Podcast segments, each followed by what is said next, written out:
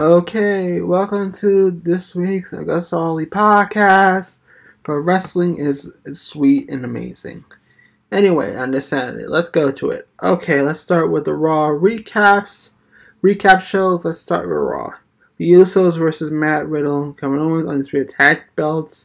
WWE didn't waste any time at the top of the show, getting right to the action with the match. Undisputed Tag Team Championship. The Usos thought they found a way, easy way out. Zayn and were there to support Jimmy and Jey Uso. Tom from earlier today when Elias taken out backstage by the Bloodline. Later, Jimmy claimed the match was canceled. Riddle came out claiming he found a new partner. Kevin Owens joined fight for a tag title. KO started against Jey and beat him to the mat right away. So as Riddle turned things around. Then the Crusher break by slaying Riddle in the corner with two tags. Bro began to show some signs of life, but finally tagging Owens. Good, good amount of time for making the competitive contest. All four men looking good. Felt like oh, a countless other tag title tag matches, tag contests we have seen. Good and satisfying reason. Challenges being a bit of a odd couple. The Usos were able to retain the title by pinning Riddle with the 1D. The prize fighter chased the bloodline with a chair, but then sees Sikoa staying behind, beat up Riddle by himself. Umaga trademarks more Spike to basically it was based on post match assault by Sikoa. Sikoa. So yeah. So Usos are still the champion. And pretty much, yeah. Alright. Asuka versus Bayley versus Rhea Ripley. Bayley was out first for a triple threat tag team match against Asuka and Rhea Ripley. The winner of the bout will face the winner of the another triple threat to see who gets the next shot Bianca Belair in the Raw Women's Championship. Before the match began, Bayley and Becky Lynch had a competition in the ring as the match tried to leave. She was met ass out by Ripley. Stare down before the Nightmare goes to, got to the ring. The Empress hit Bayley with a drop kick as soon as the bell rang. Ripley prevented her from capitalizing it. The moon model was thrown rings. Scott and Ripley could fight, Britt, but she didn't stay for long. Bayley and Asuka were forced to work together an attempt to neutralize the nightmare, but their alliance broke down almost immediately. The match was a lot of fun, gave all three women a chance to look good on the way. Everyone was laying their strikes and divas only for their opponents like pros. They are. They found several ways to leave all three competitors in injured spots. Like they now look two tribes. While Ridley really sees like to say returns at times, Bayley was the one who ended up scoring the win. The Nightmare took out the frustration of Asuka once the match was over. Yeah, pretty much that happened. So, mm-hmm. so yeah, so Ripley took out the of Asuka, and was pretty much it. Alright, next one. Austin Theory versus Foster Ali, U.S. title. Rollins and Lashley will meet next week in number contender for the U.S. title, but they couldn't wait seven days to get their hands on each other. P. Williams ended up taking the spear when a bunch of officials tried to break it up. The next match saw Mustafa Ali get a title shot at the United States Championship against Austin Theory. The champion started dominance early on, power, overpowered Ali to take control. The former, the former Chicago cop keep trying to find a way to make a comeback, but Theory continued to push him around most of the time. This was a solid competitive performance. Two young stars, both want to prove that they deserve the top spot in in 2023. Even though Ali been booed terribly in recent months, he continued to put on fantastic matches. Mm-hmm. However, they came close to a dangerous spot. Were in a hurricane, top rope. Dig, maybe both men pretty fine, covered the right way with tornado DT. They gave Ali a near fall and in one spot with just good display of skills. Thus, uh, showed up and hit there with a nowhere to call qualification. Ali got in his face for costing the tie that allowed there to take both men down when they're distracted. While the ending was not ideal, the fact that Theory has Ziggler, Ali, Lashley, and Rollins all chasing the US title makes it feel like one of the most sought after belts in all of WWE. The OC versus the Alpha Academy and Baron Corbin. Mm-hmm. AJ Styles and Corbin got screaming during the board games. OC ended up had a six man tag against Corbin and from Academy. The new wrestling god of Final One started their, their team since they had their argument led to the bout. Corbin used the side advantage to take Styles down early, but back too much, allowed the opponent to recover. The match had a somewhat slow pace for several minutes, but not in the bad way. Everyone was obeying the rules, tagging in and out, trying to get 100 miles per hour, a save for the final sequence. This was a textbook WWE six man match. Now, really got too out of hand, but it never reached the level of excitement expected for any match involving Styles. It was a decent, but not the wrong home about. After the fun exchange with six competitors brought things to close, Gallows and Anderson hit Gable with the Magic Killer for the win. Yeah, that was pretty much a six-man tag. Mm, yeah. Alright, Akira Tozawa vs Dominic Mysterio. After getting into argument during the poker game, Tozawa Mysterio submit for a singles match, but Dom came down, retired Judgment Day stable. Mm-hmm. The Japanese superstar uses speed and agility to control his younger opponent for the first minute, but Dominic to the middle turnbuckle, saw his momentum. Tozawa misses signature senton for the top rope, so Mysterio capitalized a hidden frog splash for the win. This was a quick match, quick match that didn't do much other than give Mysterio a the easy win. Yeah, Dominic is is getting good, but you know, yeah, whatever. All right. Mm-hmm. Mm-hmm. Uh.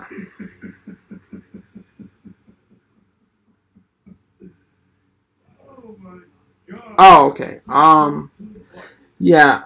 Um, Becky Lynch versus Alexa Bliss versus Nikki Cross. The, the second triple threat match for women's division closed the show where Lynch, Bliss, and Nikki Cross got fighting to see who will face Bayley next week. The winner match will get Tasha against Belair in the future.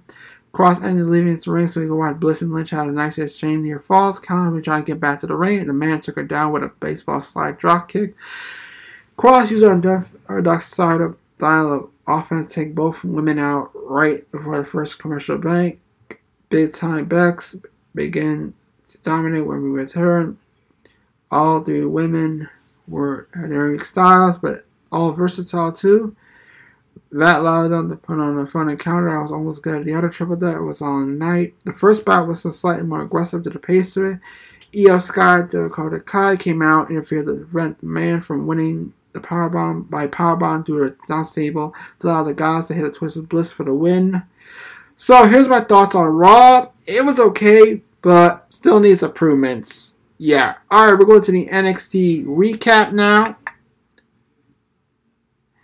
Uh, uh, okay. Um let's start with mm, let's start with Iron Survivor qualifier Axiom versus Von Wagner versus Andre Chase. Let's start with that. Andre Chase wiped out both opponents with DDTs and planted Von Wagner with a crossbody, but AM snuck in with a golden ratio to pin Big Man. This is surprisingly engaging three men who have limited history. Wagner and Axiom has chemistry explored, which WWE should highlight. It's surprising to see the superhero pick up the win, but it's clearly the most talented in form of the three, who adds so much in the men's Iron Survivor Challenge, especially he starts the match. Warrior did pick up another loss, while Chase cannot catch many breaks, but we'll have stories to tell coming out of this. Yeah, Axiom defeated Wagner Chase by pinfall to qualify in the men's Iron Survivor Challenge. Well, mostly I'll re- mostly I'm again there's added. I will review the the Ring of Honor's battle final battle, so stay tuned. Like for the it'll be on it'll air it'll be put on Monday, so stay tuned for that. Yeah. Mm-hmm. Okay. So I'm sorry. Yeah. Okay. In the sheer def- laid out Brian Bryson Montana. In the sheer attack Bryson Montana for the match with Jair Burnell. Big body Johnny suddenly put a hamstring before into the ring. Saga via Mahan side declined to fight the Creeper, so they're 100% healthy. Prius and Creed were not having official has to keep them away from the big men. This was a segment for various reasons. Well, it continued to highlight the feud of Industry and the Creeds, which was the brand's hottest angle the moment, delaying the match made beneficial and keep building. It also gave the front spot Burnell, who's finding his way as a cowardly heel. He decided to take, try and take an easy win or avoid it in this year. He took the safe option. Alright. Tony D'Angelo take quick work of Eon Ixon Quinn running for the freshman suplex. The Don called out Wesley, Grand answer DJ interrupted and warned both men to keep his name out of their mouths. And yeah. Uh, Lee has two entry rivals setting up for story. His next see North America Reign. D'Angelo remains one of the WWE's most protected acts from his unfortunate injury against Lee, while Dijak is the talented one who just his true potential. Shame it looks like the three will miss deadline. Saturday, hope that NXT will feature his few problems at the year. Makes up for miss this in the peer review. How the might have fallen. Quinn was completely squashed in the fourth match. WWE later released him sooner and used him seriously edited longer. Yeah, pretty much. You know, honestly, Quinn was somewhat of a failure, but he'll back up. Well, there's also Impact Wrestling. There's also there's always Impact Wrestler New Japan Strong. So that's there. Yeah. Anyway, Charles Dempsey versus Hank Walker. Charlie Dempsey Regal's son wore down Hank Walker on the mat with technical offense, made him tap out with Ross Cab crossface combination. What the? Damn. Right. This was a fire and enhancement match, building the danger of Dempsey as a competitor, but Walker's not the type of wrestler can challenge him in the ring, so there's much to see him. It'll be interesting to watch how Dempsey develops. He's William Regal's son, which puts him a lot of expectations on him. He can't talk like his father yet. His in-ring work still come along, but it all click if he can. If it all could click, he'd be special. So yeah, the New Day erupted pretty deadly. Okay, pretty deadly told the story of Christmas fun. The question how anytime tag team could challenge them, challenge them. The New Day then make a shock and revival to challenge Kit Wilson, Elton Prince at deadline. Kofi Kingston and Xavier Woods made a special surprise appearance in NXT and a very welcome surprise. It gave pretty deadly arrival Saturday when sending a question where it could pull off an upsetting against the main roster tandem. The New Day are one of the most best tag teams in the world. While it may not sense for Kingston and Woods to win the goal at this time, they are a rare team that can generally outmatch pretty deadly, which is them that feel unstoppable, unstoppable against any other teams in NXT. Also, at this point, WWE has set up Pretty Deadly as an instant success on the main roster with their le- recent list of opponents. So that's pretty much then. Uh huh. Okay, we got Isla Dawn versus Thea Hail with Chase U. Duke Hudson's not happy on this match while Andre Chase tried to cheer on Thea Hail. Anyway, Isla Dawn hit a pair of standing elbow drops for the win, but after stopping Hail's attempt to rally afterward, Alba Fyre attacked on, so officials broke it up. There, also, there much to see here. It could have been helpful to show some more Dawn's offense. Instead, the two crawled to a finish to a three-minute contest. What worked much better was the continuation build of Freya and Dawn. This comes off at the last stand of Freya before it hits the main roster. She's doing what she can to make this feud even more matter through her body language. So that's that. So yeah. Malik Blade and Edris Ena versus Josh Brish, Brosh Briggs and, and Brooke Jensen. So, yeah. Bob Wagner rides a brawl with Austin Jones outside, left both Edris enough and Malik Malade distracted. Brooke Jensen caught Ena for a spinning heel, considered for the high low combination. Josh Briggs for the win. Honestly, I'm going to say this. This was disappointing. There are talented teams that got stuck in a miniature match on a night when there's room for more. Everyone like Evolve could continue to benefit more in rain time, you know? Like rain time. Just, honestly, the action itself was fine. There was no reason anyone involved should get squashed. While the distraction itself finished, Enoch and Blade had earned a bit more respect. Good for them. Yay! Alright, I am our qualifier for the females. Indi Hartwell versus Wendy Choo. Wendy Choo. Uh, Val and Heleny. Okay, Wendy Choo caught Helen with a color single splash, but Indi Hartwell threw Choo out, caught Henley with a one on four for the win. Honestly, this is not the level of the men's triple threat, but they all three worked hard to make the most of the spotlight. Hartwell guided the story in the match, picked up the win thanks to opposite tactics. Well was the right choice for Indi Hartwell to win, like wrestling to win. She fits the this best given her experience while she has to prove herself at deadline. She earned a main roster call up if she works her best. So yeah. Both Choo and Henley would have been more interesting additions to the Women's Iron Survivor Challenge than Kiana James. The match is set up as it is. However, James will show that he deserves a spot in a big spotlight. So yeah, basically her to being Helen Chu by pinfall in the final spot in the Women's Iron Survivor Challenge. And you know, yeah, good for her. Let's go with the, the Grayson's Wild Effect with men's Iron Survivor Challenge competitors at the main event. The Grayson Waller Effect was a talk heavy segment. Everyone put themselves over. Wallach got annoyed and started brawl between the guests that divided a group for making an exit to let others brawl at it battle out. While the group fight talent wrestlers, most of them did not sound good in this segment. Joe Case talked about the penalty box, felt like character. JD McDonagh talked about hurting people selling his intellect as he previously. Honestly, Ace was a limited talker. Kamal Hayes and Wall did not talk enough to keep control of the segment. This segment was made for them, but played the second fiddle. The competitors less likely to win on Sunday. So honestly, the match should be the match would be good, but the hype for this men's is very low. Now, this is why Final Battle is a better pay per view than Deadline. That's my opinion. All right, let's go to the Dynamite recap. Mm-hmm. All right, let's start with Dynamite Battle Royale, Diamond, Diamond Battle Royale, whatever it was. The participants all say Alright, Ricky Starks, Jungle Boy, The Butcher, The Blade, Dustin Rhodes, Orange Cassidy, Brian Cage, Lee Moriarty, Ethan Page, Kip Sabian, Matt Hardy, Captain Shawn Dean, and Dalton Castle. So it all began a week ago when Starks claimed won the Diamond Ring Battle Royale, began the process taking everything from MJF, beginning with $150,000 ring, and then it went to coming with the AEW World title. He kicked off the quest Wednesday night by making good on his first part of his promise, win the Battle Royal by eliminating both Hardy and Page. The contest featured some story, solid storytelling and introduction to new stories feuds such as Jungle Boy versus the Firm, the latest and ongoing program for the most All Eagle and Hardy. While most battle royals are orthodox, a cheap way to steal a host or take up a long segment to television. Now, until that's their purpose, and will have reached an effect, at least should. Eclipsing that, though, one of the best Thomas segments of the year, Victor and, and Jay ripped his post on celebration, taking personal blood shots at each other on the mic. They hyped the hell of next week's match, had fans of Dark's adopted hometown of Red Hot, Austin Red Hot, sick babyface. The company often overthinks and things and try to be clever and obviously because of the guy in power position in the company, I was perfectly executed and create a ton of intrigue to our next week's main event. So yeah, Starks won the battle royale. Proceeds to smoke NJ on the mic. That was a great segment.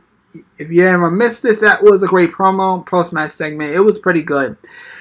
Like and like and like Starks came to spear MJF. Yeah, next week will be big. So yeah, um, alright, mm, yeah. Alright, TNT champion, Darby Allin versus Samoa Joe. Darby Allin bit up more he could chew Wednesday night when he challenged Samoa Joe for the TNT champion more than a year to London with the gold, which it appeared to wear earlier. Joe literally face painted anti-hero tossing around ringside like a rag doll. Allin's body splattered on the company floor, dominating actual momentary combat attempts saw score near fall off a cold red. Ill-fated attempt at coffin drop landed him in the wing arms of Joe, who put him a sleep in a car clutch for the submission victory. Mm-hmm.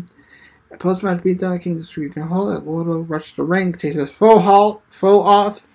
So yeah, this is almost comfortable to watch at times. It, it bumped Allin feeling closer and closer to uh, dealing with a severe energy injury. I mean, on the other hand, it was a impressive display of brutal brutality by Joe, who's had discovered his killer edge and ready to go on one last great run.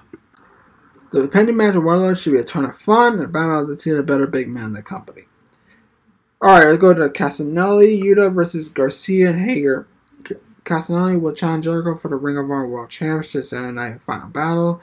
With the win, he will gain the title and never should loss, a defeat that see him forced to join Jericho Appreciation Society. oh. First though, the Swiss Superman team with Blackpool Combat Plot team member Wheeler Yuta against Jake Hager and the Orange Pure champion with Daniel Garcia. A hard-fought ultra-competitive tag team match saw heel isolate Yuta until the hot tag Castagnoli brought the bay faces back to it. Later, Hager from the heel and form a stereo submission saw Castagnoli to counter an ankle lock, deliver an uppercut for the win. After the match, a pre-tape pack, video package served as a swan song for Regal, who revealed his actions of Phil Gilbert to be a finalist into they could teach his Black Bullet Combat Plum. Always always one step always stay one step ahead, always keep your eyes on the back of your heads. The match was fine what it was, but the writing was so numb that everyone on the BBC and JS was more the same. Nothing new or interesting added to it. Honestly, like Castagnoli looked great as always, but Yuta and Garcia High School compared what they were months ago. Nothing about this match made this match sound much more interesting in my book. So, I know it's going to be a good show. Regal said goodbye raised up, and Mox appeared emotional. Added to the gravity to, mm, to the situation. Okay, now we got the Jamie Hayter interview. Women's trio match. Let's start with the interview. Uh, Tony Schiavone sat down and re-interviewed the AEW Women's World Champion Jamie Hayter, who is to challenge to the winner of the Bunny versus Hikaru Shida, Friday's Rampage, backing Arena, Skye Blue, Max and Ray, Kiera Hogan battled TBS champion Jade Cargill, Red Velvet, and Leila Grey. The heels looked over Blue throughout the commercial break, but hot tag to Hogan sparked a comeback. Four men of the bags exploded into the match. High Cargill revealed into a match with Spinebuster and any chance of upset. Ray tagged in, quickly fell to Jade, as Cargill remained unbeaten. This was too rushed to matter, with a China Heat section taking place during the break, and Hogan's hot tag being relegated to a minute or so for a TBS champion, so the spotlight scored a win.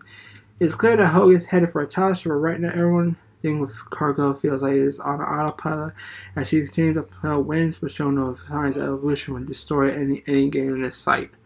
So pretty much yeah. Like Jade Cargill, like mostly I see versus Sasha Banks in a future dynamite. I wanna see that to happen. But the but the Jamie Hayter interview with it could be it's gonna be like Hikaru Shida versus Jamie Hayter for the AEW Women's Championship kind of unification. So yeah. So yeah. Now we go to the main event. The AEW World Tag Team Championship match, the acclaim versus FTR. The must the most much like anticipated tension. I mean the the much anticipated match between the acclaim FTR for the former AEW World Tag Team Champion headline Wednesday's broadcast. We have some red hot offense from Bowens, Max Caster, Dax Harwood, Cash Wheeler, Caesar Control worked over the ladder throughout the commercial. Hot tag the Bowens allowed the chance to stay in the match as action picked up the frenzied pace. Near near fought issue drama with height, two teams trade signature finishing finishing maneuvers. Also had the series of back near fall back to back near falls. Wheeler executed a bomb bomb trying for a jackknife pin over cast over only for Caster counter and hook his legs for the win. Also, this was again a good match. That probably should have been better. That was hurt by the rush back stretch. Television time was running out. They jam packed number of spots on the back, and he probably could have been still to, to breathe a bit. But clearly one bit too. Team conservation, conservation worked with team only helped Bowens and Cassidy with wrestlers, wrestlers. This was a nice taste of what tag team two teams are capable of, but we need a pay-per-view showdown to get the full effect. After the match, Gun Club revealed that FTR will defend the orange tag titles against the Briscoe Saturday night at Bright up Battle. Consider the history between these teams, the reaction of fans, social media for the first two matches, desire to see them do battle against tackling on as I thought was ass backward, backwards at least to say. And further evidence though Power may not realize that what they have in for Harwood and Wheeler. So yeah, that's pretty much what happened in the main event. And for Dynamite, it was a pretty good Dynamite episode. It was good. I wish more shows could have been seen. So that was Dynamite recap. Now for the SmackDown recap. Okay, now for the SmackDown recap. Alright, starting with the Undisputed Tag Team Championship match. Sheamus and Butch versus the Usos. WWE wasted a little time Friday night kicking off the show with the hotly anticipated title defense. Sami Zayn, Sikoa Sikoa accompanied the champions, while Ridge and Holland second the challengers. A competitive match saw Sheamus and Bush push their twin opponents to break a defeat, only perfect timed 1D from the Usos and an expert inference from Zayn to ensure that the historical run on Jimmy and Jey continue. Sheamus is the midst of one of the greatest reassurances we have ever seen in WWE, and we cannot change here. He was arguably the best wrestler in this match, elevated from already an excellent product, come to expect from those involved. Zayn assisted the Usos retaining Helly further that the element of the storyline while protecting the babyfaces from a clean loss. A great start to the show, and the ladies had a phenomenal in-ring output both teams, which would have graded out even higher without commercial interrupting interruptions. Okay, that's what. Yeah, that's my honest. I might say it was also a great start to show. Like, yeah, the latest and phenomenal in ring input both teams, so it would have been good, even without the without the commercial eruptions. So, LA Knight call out Bray Wyatt. Let's go to that. Um, LA Knight hit the ring. Next, Ego call out Bray Wyatt for sneak attacks that left him injured over the last month. The recent the recent NXT export port aired footage Headlining the mask, Wyatt Ward during his return to Extreme Rules, lurking in the background as evidence of his former Universal Champion involvement in his injuries. We got a video interrupting featuring Uncle Howdy er, urging Wyatt to do it, and Knight deserves it. Ends with the mask enigma suggesting the door is closing. So here's my, my take on it. This was an interesting few reasons. Notably, the fact that Knight is playing, paying attention actually calling out hints that Wyatt involvement has been popping on television for weeks now. And honestly, in the Saudi video, a woman's voice can be heard in the background echoing the sentiments of a central figure. Was it possible to share without isolating it? The voice sounded like, like Alexa Bliss. The same Bliss was subject of said Wyatt's Mind Games Monday night. So yeah, so Wyatt versus Knight may have been the most obvious first program for the former comeback, but it has some some solid storytelling and eventual match will go a long way in telling us exactly what this intercard shit of Wyatt is going to be all about. Yeah, yeah, mm-hmm. Yeah. Alright, Hit Row. Hit Row, like, Hit Row interrupts Raiders versus Legado del Fantasma. The Viking Raiders return to the square circle, accompanied by Valhalla, looking to continue their established dominance. To do so, they will have to defeat Legado del Fantasma's crew, del Zoro and Joaquin Wilde, accompanied by Zelina Vega and Santos Escobar. For the match, Gorilla settled his groove, hit Row, B-Fab provided distraction, line top Della and Ashton the Adonis tap from behind. The Bayface team laid out the competition while B-Fab sent Valhalla to Vegas as Hit Row finally stood up for themselves and refused to be walked all over. It was nice to see these three teams featured in this segment. Only establishes the foundation of a tag team division on SmackDown, the Usos have reigned for so long and have been so dominant, and it feels though there's no competition for them. Like, and honestly, booking a segment like this keeps all three teams at forefront, allows fans to get familiar with the next in line to Jimmy and Jey's throne. In the process, it sets up a set of fresh matchups between those involved. Top of that, it gives a side of feud of B-Fab versus Valhalla versus Vega, a, program, a program featuring women's wrestling that's not central to the title scene. So, yeah, basically like that. Ricochet and the New Day versus Imperium. So let's talk about that. What started as a contract side for next week's Intercontinental Championship match between Ricochet and Gunther ended with New Day's qualifications Xavier Woods backing up one and only, and a verbal exchange gave way to a six-man tag match. The match featured among most babyfaces battling Gunther, Imperium's teammates Giovanni Vite, Vinci and Ludwig Kaiser, good as one to expect from the six competitors involved. The heels built heat by isolating Woods and Kingston at different points in the match. Hot tag to Ricochet in the showdown with the ring general. Reaction testified every passing moment escalating to a Kingston rocked Kaiser with the trouble in paradise. Ricochet putting in wave with a win. This was a night table settler for next week's title match. Ricochet looked great and honestly building momentum for himself while booking the position in a real contender to Gunther's title. Does he stand a chance at actually beating the unstoppable Australian? No, but the Chicago fans should be red hot for when only his quest to dethrone the ring general. This also highlights the New Day will challenge the Pretty Deadly for NXT tag titles Saturday NXT Deadline. I'm not going to see it. I'm here for RH Final Battle. Mm-hmm. Okay, yeah. Mm-hmm. So we also Liv Morgan and Tegan Knox versus Ronda Rousey, Shayna Baszler. Now we got backstage, Karrion Kross issued a word of warning to Rey Mysterio, honestly staring at injured foot as he walked out of the training room. It was the next direction for the former NXT champion. It should help him get on over the top tier heel. Supposedly, if you know what other reason, it's clear doors for the master of the 619. In the arena, Liv Morgan and Knox made their way to the ring for a tag team showdown with Shayna Baszler and the SmackDown Women's Champion Ronda Rousey. Mm-hmm. The heels worked over Knox early and often cutting her off from the partner until a hot tag sparked a comeback for the baby faces. Morgan exploded into the ring, taking the fight to Baszler, being mocked and taunted by Rousey. Right. And later in the match, Raquel Rodriguez made her way to the ringside, distracting Rousey, allowing Knox to deliver the Chinese Wizard, Baszler for the pinfall victory. Like most segments featured SmackDown Women's Champ division, Rush and developed, worse yet, was placed in a newly returned Knox in a position of weakness as the babyface apparel rather than letting her receive the hot tag. Yes, Morgan is more recognized and has a strong connection to the fans, but it's the best way to establish when he's those spotlighting the Thailand. But she was over the summer. Knox could have been benefited from that, but that was instead lucky to score the win after interference from Rodriguez. This is honestly backwards back booking that helps no one and makes the baby faces look amateurish and ongoing problem for anyone not named Rouse on Friday nights. We go to the actual main event, Kurt Angle's birthday celebration. Kurt Angle celebrated his birthday on a closing angle of Friday show. It was it was not great. Like the Olympic gold medalist homecoming was interrupted quickly. Like Chad Gable, Otis Alpha Academy, who dominated the segment. Angle without input input and real significance.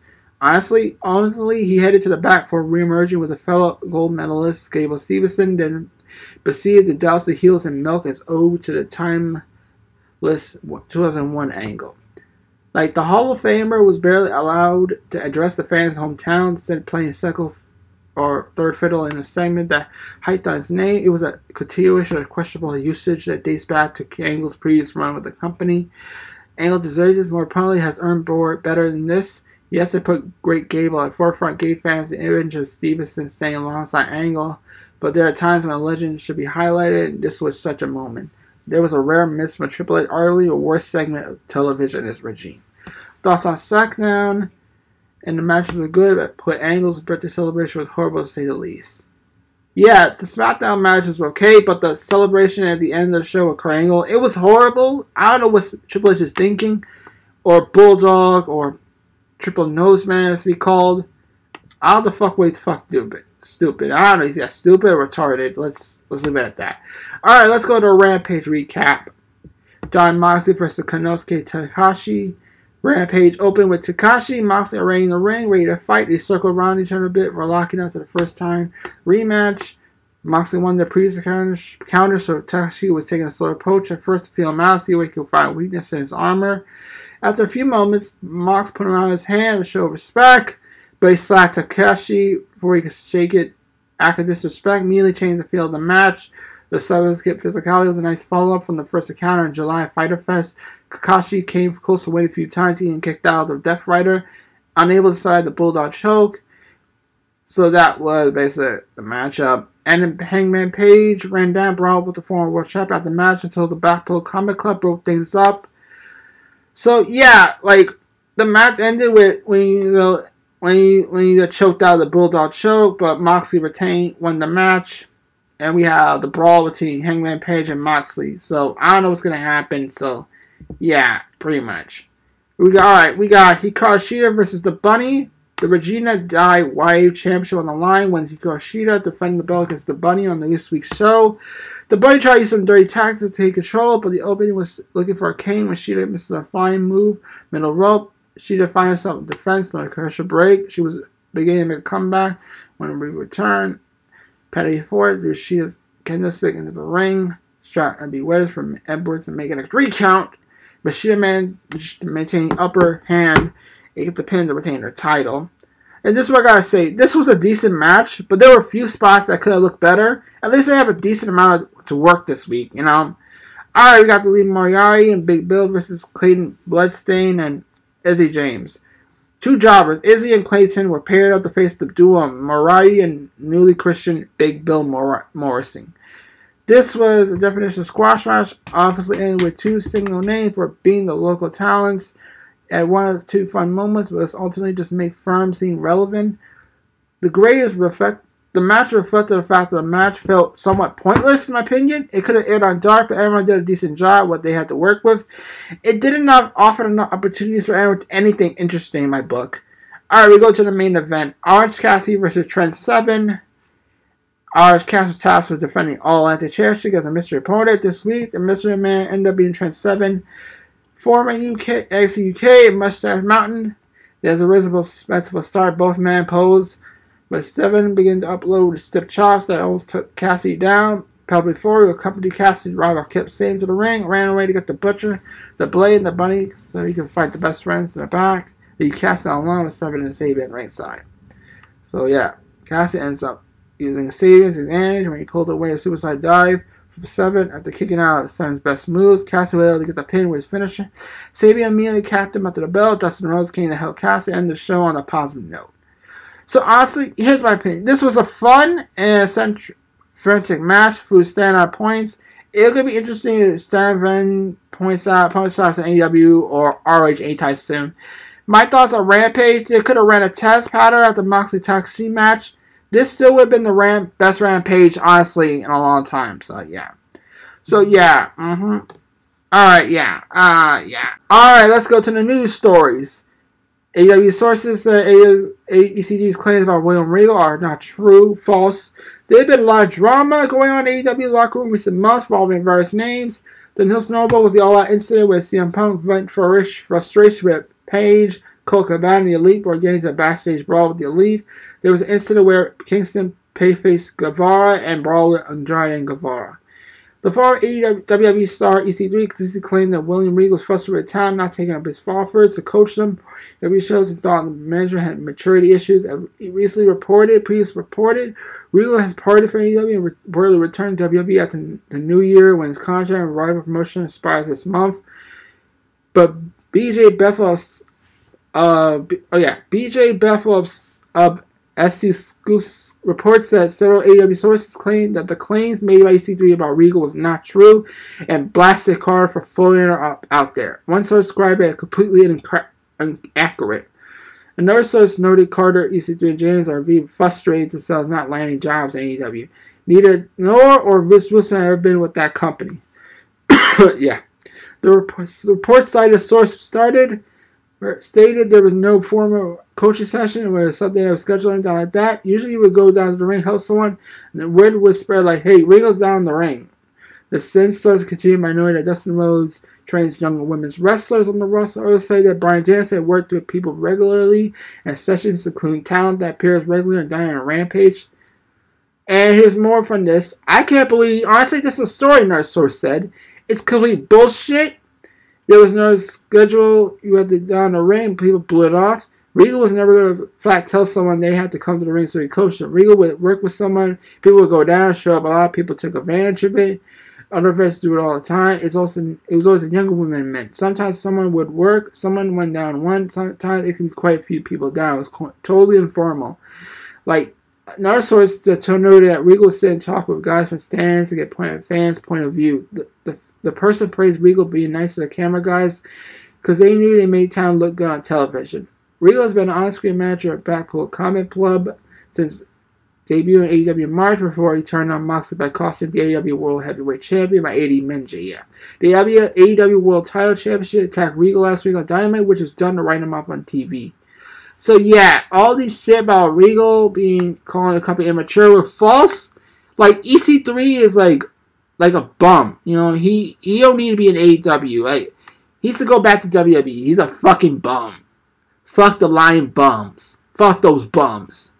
Alright, Eddie. let's go to the Ray Paquette. She signed two different AEW contracts, talent producer for three years. Let's talk about that. Fuck EC3.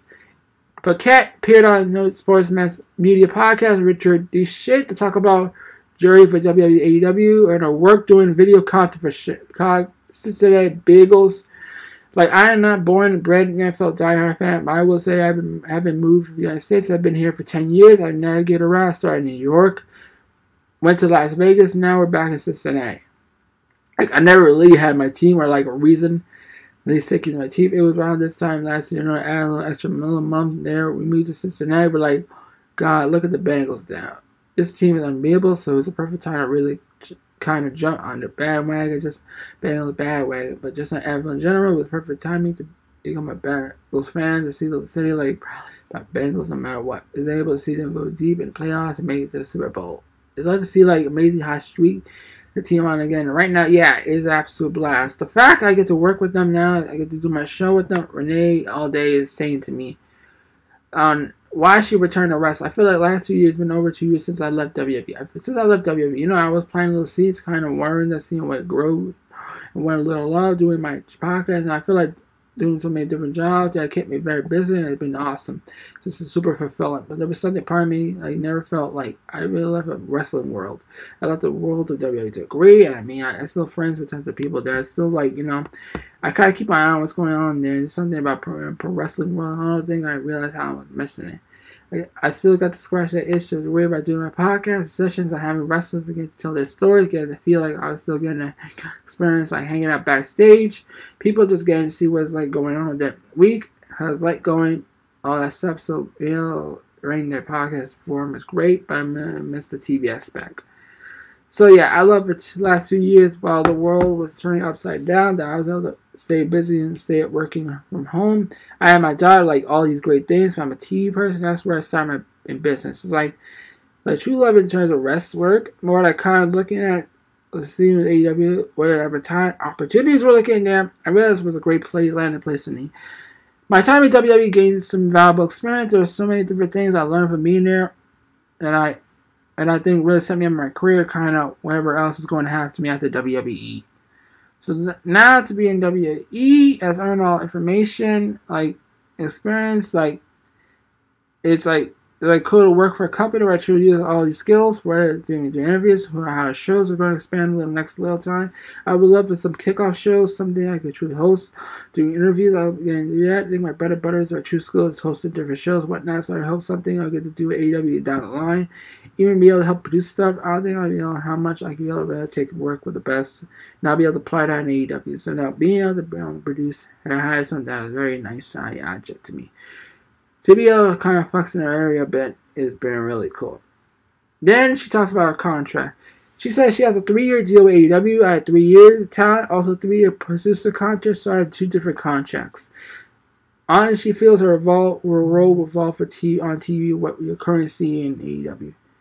Like, I would love for that role to evolve from TV. Okay, I would love the rule to evolve. I think the new AEW is a wrestling company is a match heavy show, not necessarily about the broadcasting the way WWE was. It was all more about the great matches, showcasing talent in a different way. That being said, though, I mean, yeah, I love like I always said, I love doing those interviews. I love doing backstage interviews. They're fun for me, especially when I could work with some younger talent. Maybe I've not been in that kind of situation before. Maybe there's so many people I'm dying, dying to do some proper sit down interviews with. I want to spend more middle time with somebody like really unpeel some of the figure out what some of the characters try pushing the stories forward, get some context that fans, some of those wrestlers are. Even though some of wrestling fans are like world renowned stars, if you're a casual fan, you might not know who everybody is. I would love to probably more, build more context to, to who they are and really get to that stuff. I also love doing that with podcasts to do that, the television side, because I love, love to do that. So yeah, this is Renee Cat. He wants she wants to do more of that. So that's good for her. So let's go. Now we got AEW President Tony Khan defending his company behind several debuts while a relatively short period of time. Let's talk about that now. Over the past month, several debuts take place. Recent being Shane Taylor, who confronted former tag team partner King Leon last week's Rampage while speaking on the Battleground podcast. Tony Khan talked about Taylor's debut, and Chris has seen some fans. There are fans who have seen Shane Taylor. Before that's okay, I introduced a new face all the time. When I was a younger wrestling fan, I was one of the things I was like about WWE Nitro. I, I, the same promoter, Bischoff would tell you, to use face new people on TV because they were ones who did it. I guess that's not acceptable no more. Wrestlers come to TBS or TNT is not new. People come uh, around announcing on the internet. It's, it's something new. At the end of the day, you want to listen to what fans are saying. So yeah, basically it's more so like that. Like fans complain, but that's Tony Khan. Yeah. Alright. Um, okay. Sasha Banks fails trademark real name mid WWE suspension. Alright, WWE star Sasha Banks teased making moves outside promotion by trademark real name Mercedes Varnado. Banks filed for trademark December 1st with the U.S. Patient Trademark Office. The Florida Raw SmackDown Women's Champion the front through Michael E. Dockins helps our wrestler AEW stars with trademarks. Banks has well known me as not appeared for WWE since May due to suspended for walking out on episode Raw. So yeah, like shout out to Banks to making trademarks and that's okay. She's going to New Japan and stuff, so yeah. Mm-hmm. So yeah, pretty much. Alright, pro wrestler legend Brian Whittingham and I see you following a heart attack. Earlier today, the fan early this week, the family of pro wrestling legend Barry Whittingham said sad news that the W Hall of Famer suffered a massive heart attack while traveling through the airport Friday night and at ECU at the undergoing emergency procedure. Mike Runner, the daughter of Whittingham's brother-in-law, Mike, Mike, Micah, oh, you mean Mika Rotunda, and Mike Runda, sister Bray Wyatt, Bill Dustin, a GoFundMe campaign to raise money for medical expenses. Description the fundraiser. Michael revealed that Winnan doesn't have health insurance and he's been limited to work injuries suffered during his legendary injury career. Like, mm-hmm. with these sense I informed my uncle. This is from he said that Barrett suffered a massive heart attack Friday evening.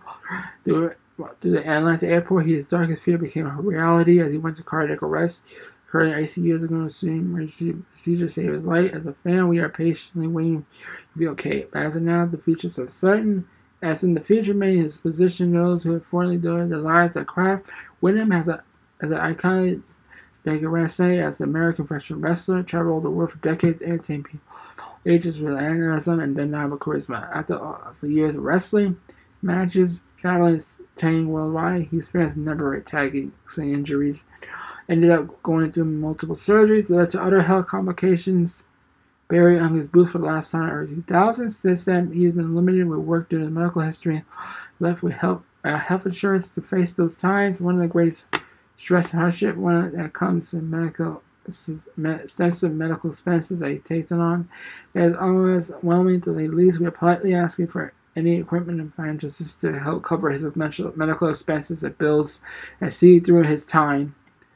So yeah, Whittingham is is best known for wrestling as a member of the iconic Four Horsemen stable, as well as the N- holding NWA World Championship in 1993.